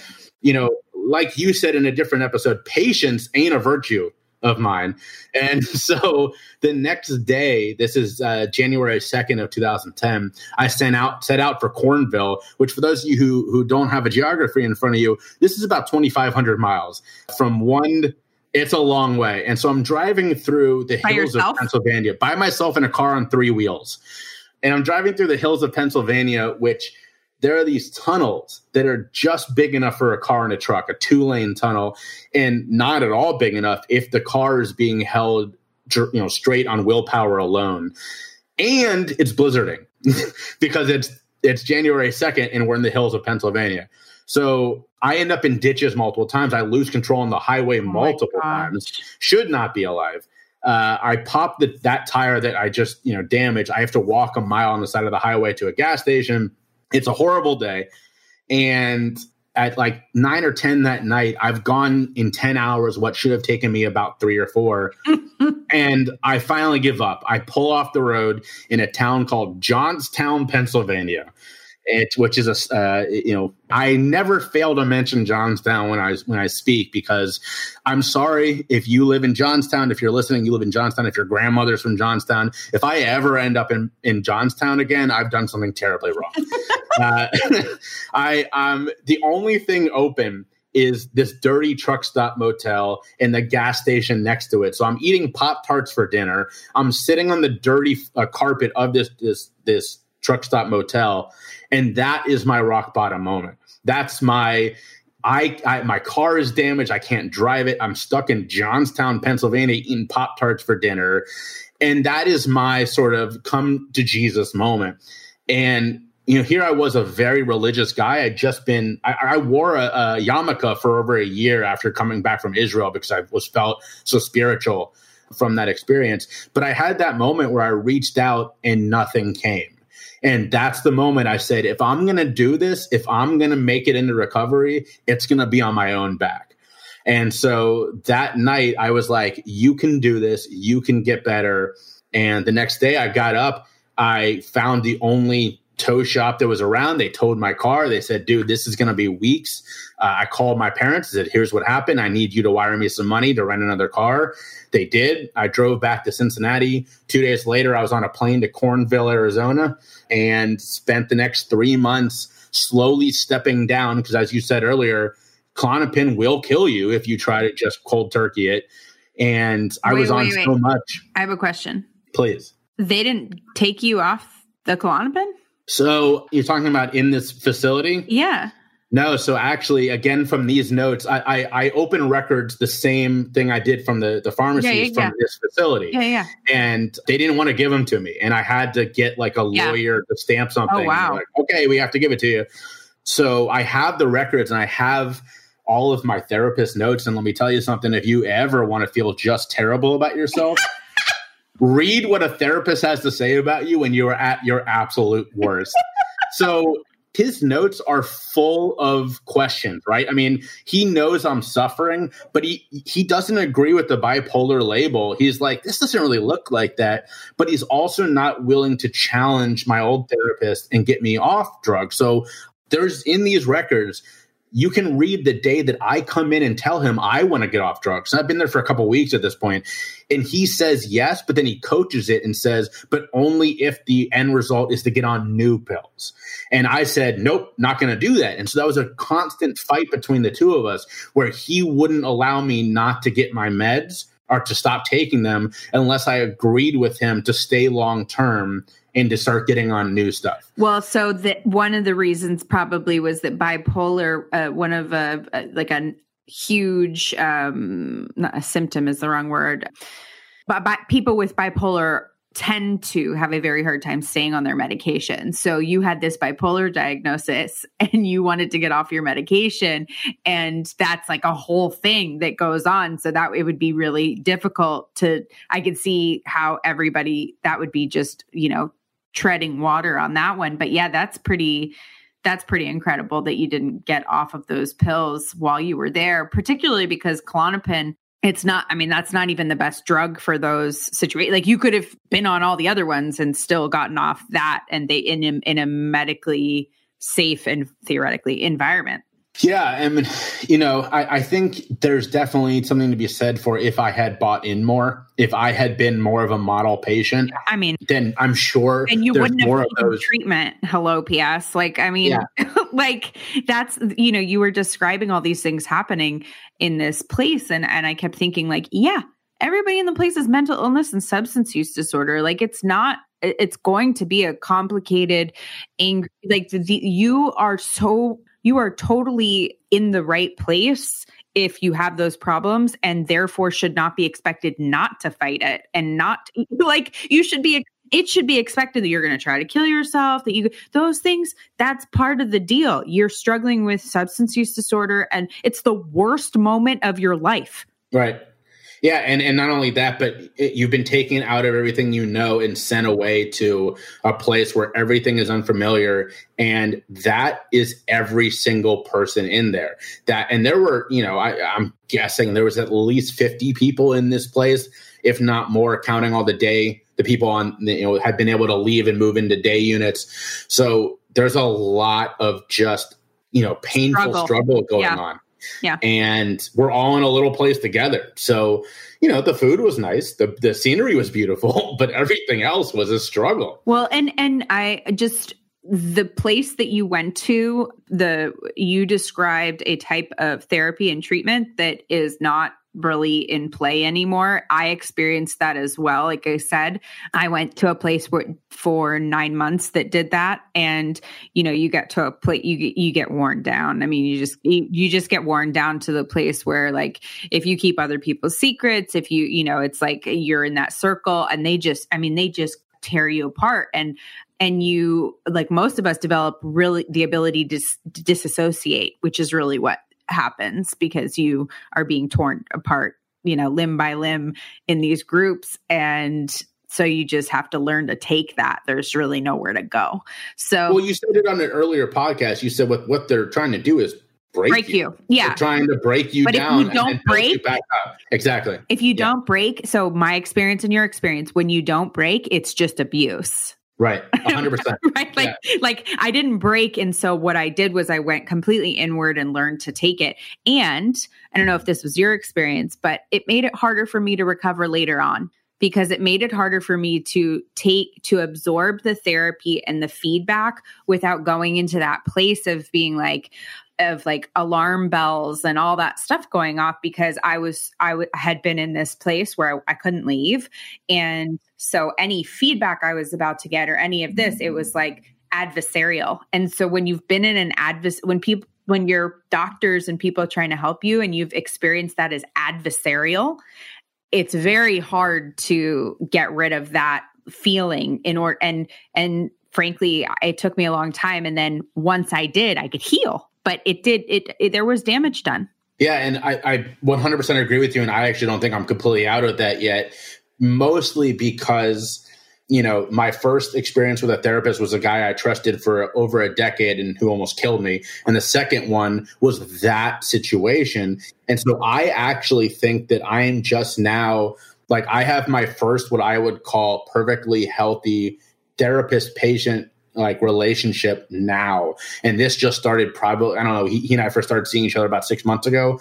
So it took me going through multiple therapists since. Again, some of these were perfectly wonderful people, a lot of that was my own going, you know, be careful because right, this right. person may kill you. Right, like, right. may literally kill you. You just can't let that. You can't. It's so much to let your guard down. I remember trying. I remember doing um, EMDR and for trauma stuff, and like they want to touch you. You know, there's t- like you're closing your eyes, or they're t- you know, like it's like I can't close my eyes or like you can't sit that close to me i'm gonna lose my shit like this is you're and and i being in a group setting and having people like i would share something and p- people would give me feedback and i would shut down because i'm ready i'm ready you know i'm ready for them at one at the same place that you're the same the place that i went that did the same thing i you know wouldn't break. And so one day they were just lobbing, you know, like you're going to die, you're going to get raped and killed and be on the side of the road. And, you know, no, your parents are just going to, you know, bury you in shame and blah, blah, like just on and on and on. And then they put on Requiem for a Dream and they put me on this like mm-hmm. tall stool, like those chairs that are like you sit at a stool, almost like at a bar. And they put me on that and they sat me probably like a foot away from the screen of the TV and they made me sit and watch it on repeat. So like I cannot hear that those songs like I cannot hear and they were like yeah and then at the same time two big guys were like this is your life. That's you. You're the whore but you're the this. You're the like that whole thing. And I mean that was in the, in our time like you and I you know I was born in 86 like that was an accepted and I was a I was 16 so there was nowhere I can go. It was a lockdown. And at that time that was an acceptable form of therapy and I just want to say that is not happening anymore. Well that's good. I'm yeah. glad to hear that they don't berate people and try to break them in therapy. Yeah. That's that's not the goal and is not healthy. Yeah so yeah. that's that's wonderful. So you know at this point I've left that I've made it to Cornville. Yeah. And now I, am sent to a therapist there not because mostly because it's like, well, if you want to get off medication, you need to know how to do it safely. So I, you know, she was the one to tell me that I had to step down, which I started doing on all drugs. And I did Klonopin last because I had heard correctly, you know, that if you come into a, a detox facility on you know, heroin and Klonopin, they get you off the heroin first because it's easier. And so I was on everything else and I, I kept doing the Klonopin as I stepped down everything else. And finally I got to the Klonopin and I stepped down all that. And the whole process took me about uh, three, three and a half months. So I'm just oh, now fast. this month. Well, so it, yes, um, it was painful. It yeah. was, uh, you know, I just, I mean, look, all detox is incredibly painful, but mine was a three and a half or four month basically what I, the way I describe it for people is like imagine you've been stabbed and the wound is reopened every day at the center so only the periphery heals and slowly it gets smaller. That was me in mind body and spirit for almost four months. But what's amazing about that is we're you and I are talking here on on March 30th of 2020 I this month I am 10, 10 years from that experience. Woo, so that's awesome. Uh, pretty pretty amazing. I was actually supposed two weeks from now. I was supposed to be on my ten year anniversary trip just by myself. I was going to uh, strike something off my bucket list. I was going to Boston to watch uh, the Celtics game from uh, courtside. I was so excited. Obviously, that's not happening anymore because of everything going on. But I was going to drive from there to Stockbridge, and I was going to spend the night mm. uh, just in Stockbridge and, yeah. and see what memories came back. Yeah. And that trip has been postponed. Hopefully, it'll happen maybe next year. But yeah, you know, I finally entered recovery around this time in 2010, and but I think what a lot of people don't understand, and obviously you do, and I hope most people listen to this podcast, is that it's not like you take your last pill and you're like, I'm free, I'm great now. and you're back to you're back to square one. Right. If if not below if not, zero. Yeah. You know what I'm totally. saying? Totally. And no, you're right. Yeah. It is below zero. You're right. So I spent, I actually say that while those three and a half to four months were incredibly hard, what, what was harder is the next like five years of finally going through the personal growth and the mental growth that I should have gone through when I was a teenager. And here I am in my 20s going through it because I've been denied for, for a decade. I'm I'm picturing the person's face who is like, the worst part was the next five years. Yeah, right. and, and, the thing is, is that like we're back now to the point where people, you know, that we were talking about earlier that how do you square the circle of people enjoying using well it's it can be both things you know? And i had a wonderful girlfriend at the time. I was back in school. I had jobs. But inside my brain is still like healing and growing and you know there are lasting implications from this time. I i struggle with uh, i don't have a lot of memories from like anything before i was in recovery like i have bits and pieces and when i talk to friends and family things come back but if you just ask me to sit down and write everything i remember about my childhood it's not a lot it's just mostly gone and my therapist and i have talked about how much of that is repression and how much of that is just the drugs erase my memories and it's 50 50 is our guess. You know, we, we really don't know. I struggle with there are other lasting imp- implications. I still my I used to be a prolific writer in high school. A buddy of mine and I actually were in a rap group together, and I can't do that anymore. I just isn't there.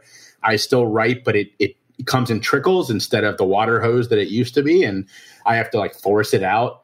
And and you know, like you were saying, there's definitely the long lasting implications of going through the trauma itself, not just the drug abuse. You know, the the the the treatment for the drug abuse is just as bad in some ways as the drug abuse.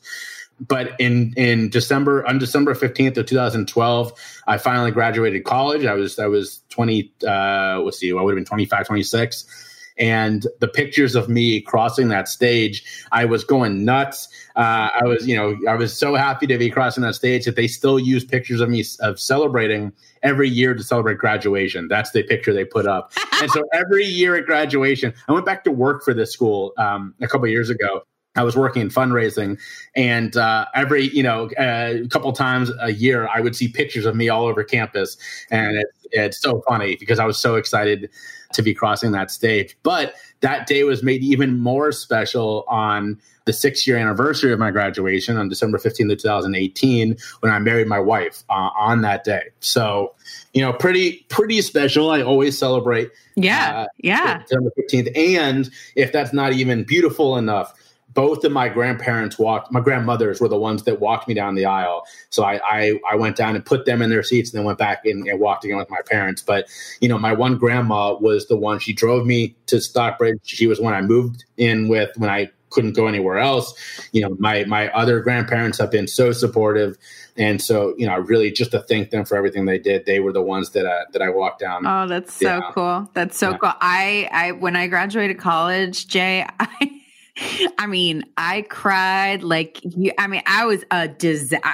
like inappropriate crying. You know, like there was kids who were crying and were like really excited, and then there was me who was like, "Did she? Is she okay? like, she lose somebody? What's happening right now?" I mean, it was just like that feeling of like this did not seem possible. Right. No, 100%. And, and, you know, I failed out of two schools or I failed out of one and I transferred from one before I, I failed out. And, you know, here I was. And I will say, I want to give a shout out to Northern Kentucky University because I had never been a good student. And then I went there and they showed me what it, how to be a good student, you know. And I started at Cincinnati State, a small technical college in Cincinnati, and transferred from from there to NKU. So uh, when I graduated, obviously my parents threw me a huge party, and one of our party games was name all of Jay's colleges and majors because combined there were over ten. So uh, it was a long journey, but but I got there and you know now i as you can see this is what i do for a living i, I talk about this to any chance I get. Uh, I write about this any chance I get. I coach individuals. I was on a call this morning with a guy who was struggling with some depression and some other stuff, and you know we were talking about what comes next and what you can do while still you know obeying the stay at home orders and you know i do a lot of one-on-one coaching i do some work with businesses about setting up better and more compassionate practices at their at their office i'm the host of, of my own podcast now called the choose your struggle podcast where i talk mental health and addiction and the number one thing I try to do is educate and to end the stigma. I'll give a perfect example of, you know, not long ago, my own dad was like, you know, do people ever push back on you because you're not quote unquote sober and you're in recovery? And I said, occasionally, but I don't see that as a bad thing because I use it to start conversations. I'm not sober. I'm very upfront about that. I do have a drink. I can drink safely. I was very lucky, you know, that look, that's not the case for everybody. I know that. I know that there are some people that can go through what I went through and not once ever struggle with addiction. I had friends who were taking pills like I was for fun, never once had a problem. Uh, I have I know other people who struggled with one substance and can't have any, and that's the way their brains work. Mine, if I hear a pill canister, something starts moving up there. I remember, you know, things are coming back, but I can sit with my wife and have a glass of wine at dinner and be fine. And there wasn't room for that Uh, for a long time. There wasn't room for people to challenge that you that the idea that you could only be in recovery one way, and that's 100% sober, and that's by going the 12 step method. And I don't ever want people to think that I'm anti AA or 12 step. It works for a lot of people. What I am anti is thinking that there's only one way to do any of this because there's not. And as you and I mentioned earlier, the right path to recovery is the path that works for you. And I have worked personally one on one with too many people who have failed AA multiple times, and their own family is telling them it's because you are a failure. You are doing this wrong. And in reality, maybe they should try a different method, you know? But we have this idea that has been pervasive in our society that AA is the only way. And we, we have to get rid of that because it's killing people. AA is wonderful, but it's not the only way. I, I I love it. And listen, AA saved my life for real. Like for real. Like nothing. And you know, I, I grew up like I grew up in AA, all that. And and Jay, I, I a thousand percent agree with you. I think it's really important that we focus on the goal and not and not deciding what that needs to look like, right? And for me, here's the hard part. And this is the hard part about all of it, right? Because we were kind of we were talking about it earlier when it came to prescribing medication for children. Do you put them on it? Uh, you know, all those things. So here's the hard part. For me, I cannot drink safely, even though, you know, alcohol, one would say, wasn't exactly my drug of choice. I didn't even, uh, to be honest with you, I didn't realize how much of uh, my drug of choice it was because I was such a heavy drug user, but it really was my drug. I just didn't really, you know, but and I've seen so many people try to drink safely and not have that work. That's where that comes from, which is that we, there are a lot of people where any substance that affects them from the neck up, they, that, that turns their brain on. For me, I mean, sugar does right oh, 100% oh my yeah. god it's like it's wild what it, it does to my brain right so it's really about you know, I think there's a huge chemistry component and it's really, you know, if you 12 step is, you know, people are are very orthodox and it is really hard. A lot of people get, you know, turned off, turned away, however you want to say it. I think what is beautiful about what you're doing and where you are is like, look, you're in recovery. You're recovering and it is not about exactly what that like do you follow my program or their program or this program? It's about are you are you happy and healthy and how did you get there and how did you do it? Exactly. and yeah. and we forget i think because we want you know one thing that's scary for a lot of people in 12 step is that if you and and this is true like this is this is true. If you can do it why can't i do it? If you can drink safe i want to have a glass of wine with dinner. Right. i do I really do, but I, I really can't. And right. so when you say you you had that pill problem, which uh, you know I love, I took handfuls of pills too, and you say now you can drink, right? having someone in the group with us that says that it is is difficult for the people who can't do it because they start to question well you know uh, that that it's the only disease that tells you you don't have a disease right so right exactly right i think yeah. what happens a lot of the times is instead of being able to deal with the uncertainty and the you know that that variation it's like we just it's just been made homogenous. Like if you don't fit into that then then we can't deal with that. And it's the same in program when people relapse a lot of the time. I mean lots of people who aren't this way but one of the things that that I've seen over time is like if I have a friend who's sober and they go out, they start drinking again and it works for them, which is, you know, the heart eh, like people can't be friends with them anymore. And again, these are things that need to change. That we we have forgotten that the point of it all, of every component of it, the therapy, the, the point of it all is to live a happy, functioning life. That's it. Period. End. Stop. And so why is it so important other than you know that that camaraderie right? But why is it so important that we get to decide what that looks like for each other? And i i just think i love that you're out there talking about it. And i i guess my my question for you is how do you help people go through like when you're working with people how do you help people figure out or how do you address when someone really wants to be sober the way or I'm sorry, be in recovery the way you are and be able to drink and it's not it's it's not working for them. Like how do you how do you work within that that kind of gray area? Well, so uh, first off, I appreciate the question, and I, I think there's a, a, story that that sort of illustrates. Look, I also struggled with this for a long time. I was sober, straight sober, and I mean even beyond AA's rules. I, I didn't drink coffee. I didn't have sugar for the first couple of years that I was in recovery because I wanted to give my body and brain the chance to completely reset.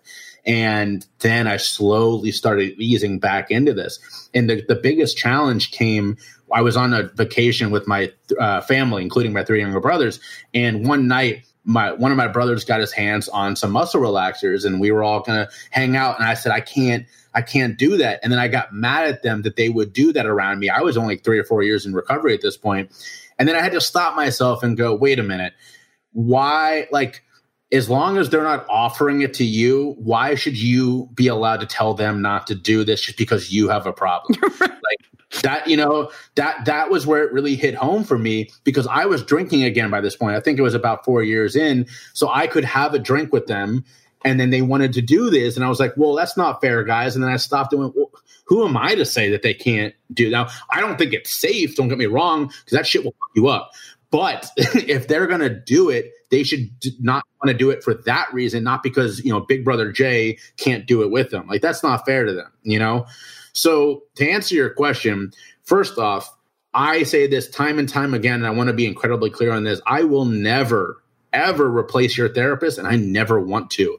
I am to your therapist what a uh, physical trainer is to your doctor. You know, I'm the one in there in the gym with you, spotting you and telling you what to lift. But if your back's hurting, you need to leave me that minute and go to the doctor. I can't help you with that, and I should not be the one that you're coming to.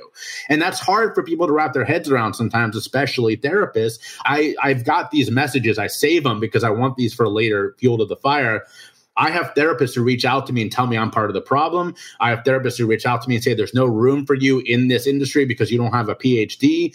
And I try to engage some of these people and use that analogy like, well, would you go to your doctor to ask him what you should lift? Like that's that's kind of silly but also I get where they're coming from because if you've been told something for so long and then there are people trying to challenge it, it's exactly what you just said. And what's like, well, then why did I just spend 12 years getting a doctorate if I don't really want like there are people I know who have their doctorate to do the work that I do and they're like, I guess I didn't need to do all that.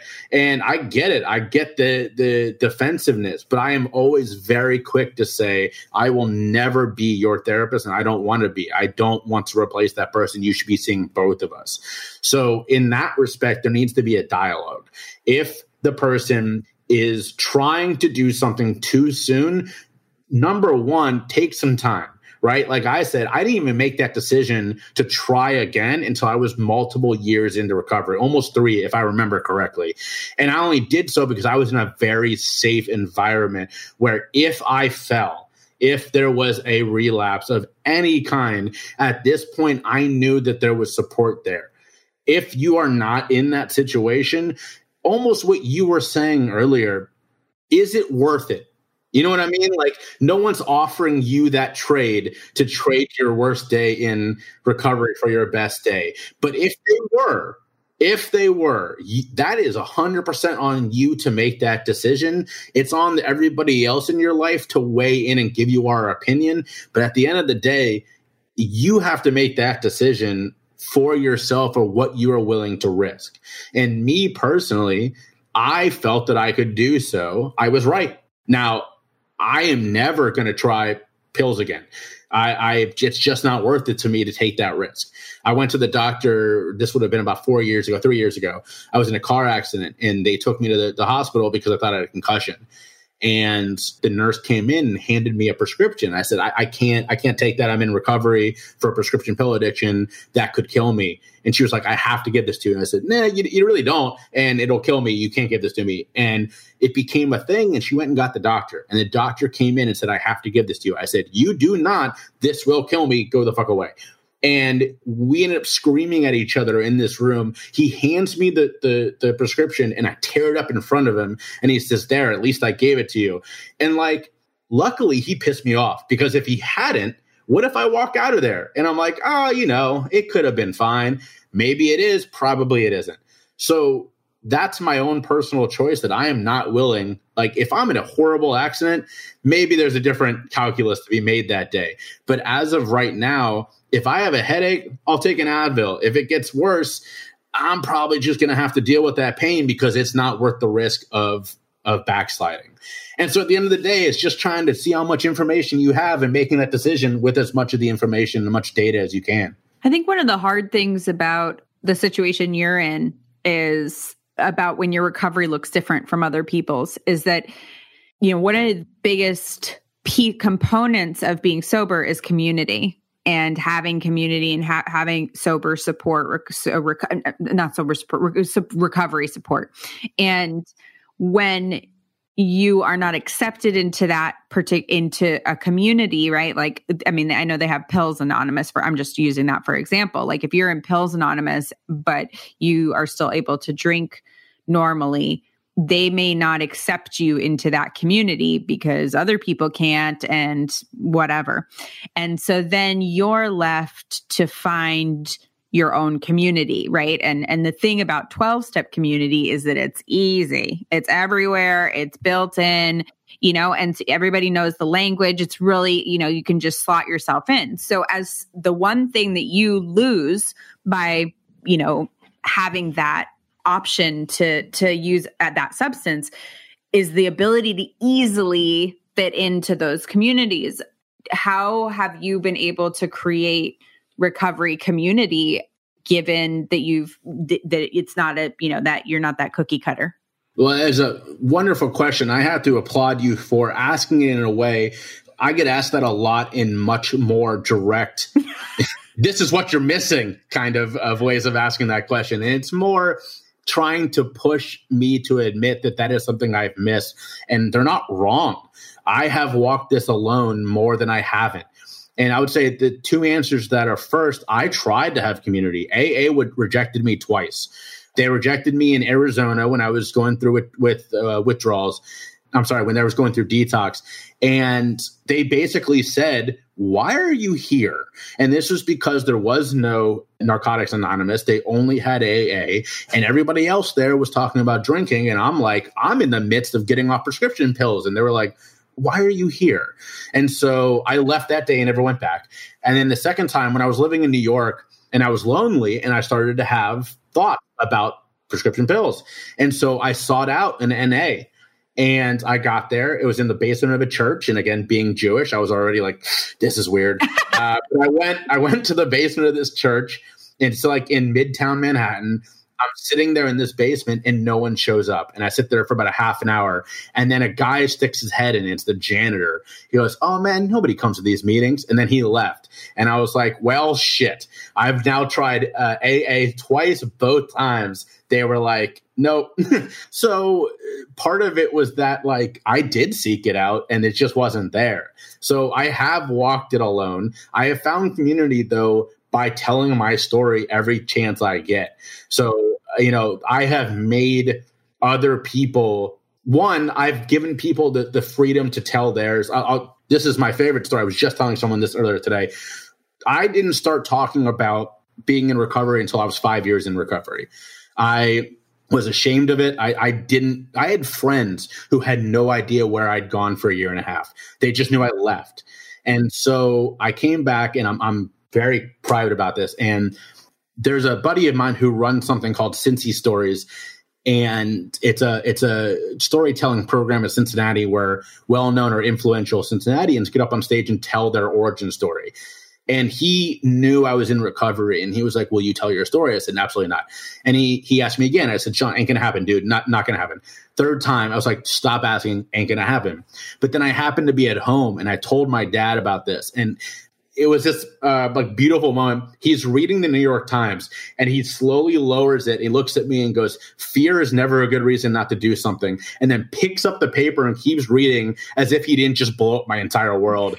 Like it was one line. and so then I go back to him. That is say, such a Jewish dad thing to oh, like. So my, my dad, like that's so like where they just lob something at you and you're like, yeah, drop a bomb and then and walk out. Yeah, yeah, calmly. So I, so I go back to this this guy. I was like, Sean asked me again, and he asked me, and I tell the story, and it goes amazing, and it starts a snowball, and so immediately I'm telling my story more often. And the second time, I was invited to do a TED style TEDx event and I'm at this restaurant where they're doing it, this event space restaurant. And I tell my story and I get off stage and the manager of the restaurant walks over. He says, Would you come with me for a moment? And I said, Okay. So I walk with him and we go into the kitchen. And it turns out every single member of the kitchen uh, staff was in recovery. And we ended up sitting there for half an hour, 45 minutes, having a mini little group session, all telling our stories, all relating. And we were all bawling. I mean, these are guys like me. You know, your audience can't see this, but I'm completely covered in tattoos. We're all sitting there together, just like ugly crying, you know, and it's beautiful. And like that's how I find community. I find it by I wear this on my chest. Like literally, you can see this, but your audience can't. I have my medallion around my neck that says "fuck addiction" circa 2010. I wear this everywhere I go. It actually never leaves my neck. I I bathe with it. I sleep in it. I wear it everywhere I go. I wear bra- bracelets on my wrist that say, you know, choose your struggle which is my own personal brand about look for a long time i didn't get to choose what i struggled for I chose to get off the couch. I chose to avoid withdrawals. Now I get to choose what I struggle for. So that's that's my personal brand, uh, and that's one of the things I coach people on is how to choose what you want to struggle for in a world that wants you to care about everything. It's so and it's exhausting. Yeah. And so I work with people on that. And I just talk about it everywhere I go. I tell my I, I, like to say that being in recovery is the first line of my tombstone and the last line of my biography because I finish everything by saying you know Jay Shifman is a blah blah blah blah blah and he's also ten years in recovery right? That's the, the that's there is no anonymous for me. I've never been in the last five years I was for five years and since then I have not been anonymous because I get it if you are. I 100% get it. I empathize I sympathize but I'm in a place now where I've realized that I have the privilege of A, being someone who's getting a second chance in a life where 99% of people don't even get there first, and B, I get to show someone what you think addiction is, is not correct. I lived it. I can tell you about it in a way that will completely change your perspective. It's not just that person that you're picturing those two things to me are so much more important than the random person who looks down on me for being in recovery or even the people in recovery who have I get told all the time that I'm not actually in recovery. I get told all the time that I was never really an addict. That's fine. If that's how you have to make, you know, to feel better, dude, I'm with you. I understand. I don't hold anything against you. I'm going to do what I need to do to help other people. If you have to protect yourself that way, I I feel it, man. I feel it. Yeah. Do your thing. Yeah. Yeah. And uh, and you know, and people should protect them their recovery however they need to. You know, that's that's on that is you know on them. But I do think that uh, we have become very closed minded in many ways and 100%. and we have to think outside the box and and really push those things. And i will say that you know having to create community the way you have to create community would be harder than i would want it to be for me. And like for me the ability to you know slot into those you know that's that community has made my life a lot easier. And so you know frankly kudos to you for for what you've you know you are you are choosing your own path in a way that's harder than the rest and still remaining intact right and still saying like this is what i'm going to do and this works for me and i totally totally respect that Well, thank you. I appreciate that. And I will say, look, I am so lucky that I love it, right? Yeah. If I, you know, I left I, I never really got to this, but my career after recovery, I was I was in fundraising, nonprofit fundraising, and I left that to uh, run political campaigns, which I was very good at, and I made a I made a good amount of money doing, and I left that in February of 2019 because I decided, like I said before, I've got this privilege and I am absolutely wasting it. So that would have been a much harder decision if I didn't absolutely love this. If Yeah. I didn't love the fact that I get to get up every day and make very little money, but talk to people about the two issues that I care about above everything else, and that is addiction and mental health. And I get to work with people and I get to meet awesome people like you and the rest of your team. And like we get to have these conversations. And that is that love and that enjoyment I get is worth the lack of money. Get it's worth the sticky situations I get into times a million. I mean, I, I can't overstate that. I am. I consider myself so incredibly lucky because I get to do this every day. And the last point I want to make on that is that I every I say this every time because I think it needs to be repeated. In every year, we as Americans lose over a hundred thousand people to addiction and mental health just in overdoses and suicide. I'm not even talking about every other cause of death underneath those two headings. Addiction and, and I mean, uh, overdose and suicide cost over a hundred thousand lives a year. If there was another form of preventable death causing that sort of loss of life, there would be riots in the streets calling for change. And yet we are afraid to even have conversations about those topics. Can you I just like that boggles my mind and it hurts me so deeply that that's why I get up and do this every day is that if I can be the little grain of sand that starts that ball rolling to hopefully making that change down the road it doesn't matter. There's there's an Eminem line where he says something along the lines of like, if there's one kid out of a hundred million that's going through a struggle and feels that he can relate, that's great. That's me. I don't care if this doesn't reach a bunch of people. If there's that one person who relates to what I'm talking about and can make a positive change and make a positive difference, done. I've made my difference. Yeah, absolutely. Absolutely. I love it. And I, I totally agree with you. I was thinking about that as it relates to coronavirus and with addiction and the numbers for addiction are staggering, right? And everybody's been talking about how many people the flu kills and how many people, eh, you know, all these different things. And I was thinking about like, what is the difference? And the difference, I think, that people don't think it's, you know, it's not contagious, right? Theoret- it's genetic, but it's not contagious. And people believe that it's a choice that they opt into and therefore you know and it, that's where the stigma comes in and i was like yeah that's but the numbers in and of themselves right suggest that that addressing that is is such a huge piece of what needs to happen and i think people are waking up to that I hope so. I think that, you know, so I'll, I'll use a line that I'm writing a book slowly because of this situation we find ourselves in. I've had a bunch of my interviews cancel. That's neither here, here nor there, but I'm writing a book on people who are doing incredible work on the front lines of the addiction and mental health uh, epidemic that we're facing right now.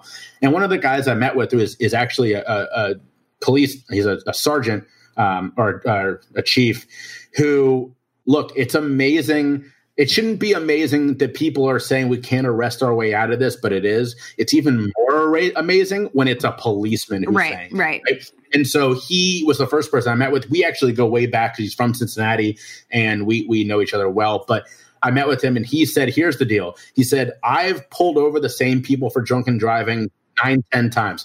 I have resuscitated people who have tried to kill themselves multiple times. He said, I've brought, you know, I've taken people to the hospital who are on, you know, who are, have lung cancer from smoking and still smoke. Never have I heard the words, let them die. But when it comes to this addiction epidemic, people tell me to let these people die. And he said, I will not do it. And that is the one opinion that I will not let let you have and will not validate. He said, if you think we should arrest them, he said, Look, I don't agree with you, but we can have that conversation. If you think every single person should be saved, he said, I'm sorry, I don't agree with that either, but we can have that conversation. He said, But if you tell me to let them die, I'm going to walk away from you. That's the one thing I will not listen to. Yeah. Yeah. Because people don't think about what it, you know, people think that it's not going to be their loved one or not going to be, you know, you know, you think you're untouchable until until you experience what that's like. And I've seen that. I've seen you know, up close the people who thought that they were untouchable. I've seen the um you know there when i was a when i was in grade school there was a mother who wouldn't let um, she stopped speaking to my parents who, who good friends she, good friends with my parents stopped speaking to my parents wouldn't let her you know girls hang out with us anymore when they had been family friends and and i was the bad kid and blah blah blah blah blah and you know 15 years later you know her whole life fell apart and her daughter is in recovery who and i know you know and and and her other daughter's in treatment. And you know that is like until it happens to you you know you, you make those judgments and and we're not as untouchable as we think we are. Well i mean you, you couldn't be more right. And what what scares me is that there's still that there's still that idea even though we know that addiction is no different than cancer in that respect, in that it crosses all the superficial boundaries that we've created for ourselves inside our society. You know, it's it's not just a poor disease. It's not just an enriched. I mean, there is not a line you can draw that encompasses all people who have struggled with addiction or mental health. It's all of us. I mean, they say that one in five people themselves have struggled with issues of mental health. I personally think it's higher. I think those are the ones that have been reported.